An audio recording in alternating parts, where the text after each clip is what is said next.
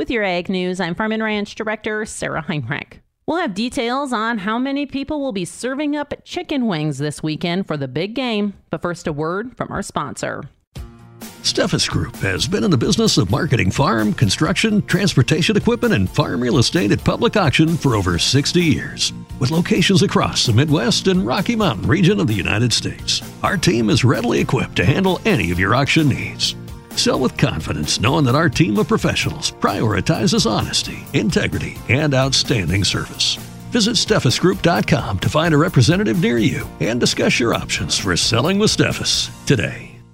Super Bowl Sunday is a big day for 49ers fans, Chief fans, and Swifties, but there's also no hotter time for chicken wings.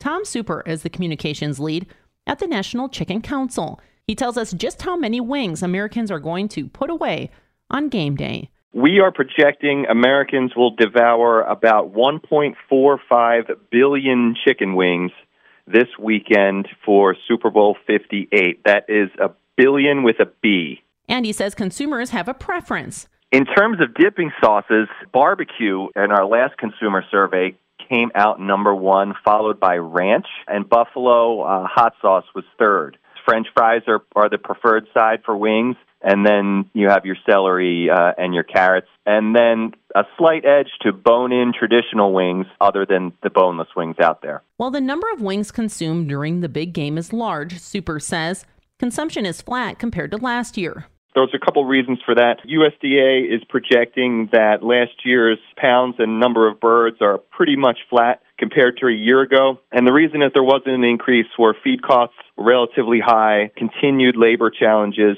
and you know, even though demand is up, people would eat more wings if they were available, but they're just not there. So it's flat compared to last year. The good news is that retail prices are down. You'll definitely get some deals, some promos on wings at the grocery store, but I just wouldn't wait to the last second. If you're ordering them from a restaurant or a bar or the supermarket, I would get them maybe a little bit early. Once again, that's Tom Super, National Chicken Council Senior Vice President of Communications.